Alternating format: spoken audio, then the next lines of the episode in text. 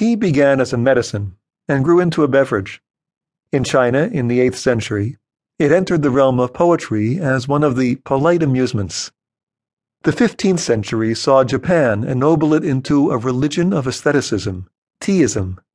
Teaism is a cult founded on the adoration of the beautiful among the sordid facts of everyday existence. It inculcates purity and harmony, the mystery of mutual charity, the romanticism of the social order. It is essentially a worship of the imperfect, as it is a tender attempt to accomplish something possible in this impossible thing we know as life. The philosophy of tea is not mere aestheticism in the ordinary acceptance of the term, for it expresses conjointly with ethics and religion our whole point of view about man and nature. It is hygiene, for it enforces cleanliness.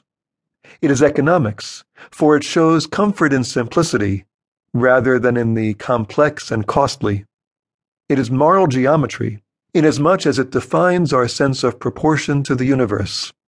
It represents the true spirit of Eastern democracy by making all its votaries aristocrats in taste. The long isolation of Japan from the rest of the world, so conducive to introspection, has been highly favorable to the development of teaism. Our home and habits, costume and cuisine, porcelain, lacquer, painting, our very literature, all have been subject to its influence. No student of Japanese culture could ever ignore its presence. It has permeated the elegance of noble boudoirs and entered the abode of the humble. Our peasants have learned to arrange flowers, our meanest laborer to offer his salutation to the rocks and waters. In our common parlance, we speak of the man with no tea in him when he is insusceptible to the serio-comic interests of the personal drama.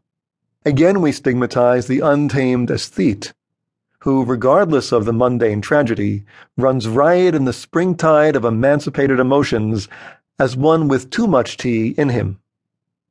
The outsider may indeed wonder at the seeming much ado about nothing. What a tempest in a teacup, he will say. But when we consider how small, after all, the cup of human enjoyment is, how soon overflowed with tears, how easily drained to the dregs in our quenchless thirst for infinity. We shall not blame ourselves for making so much of the teacup. Mankind has done worse.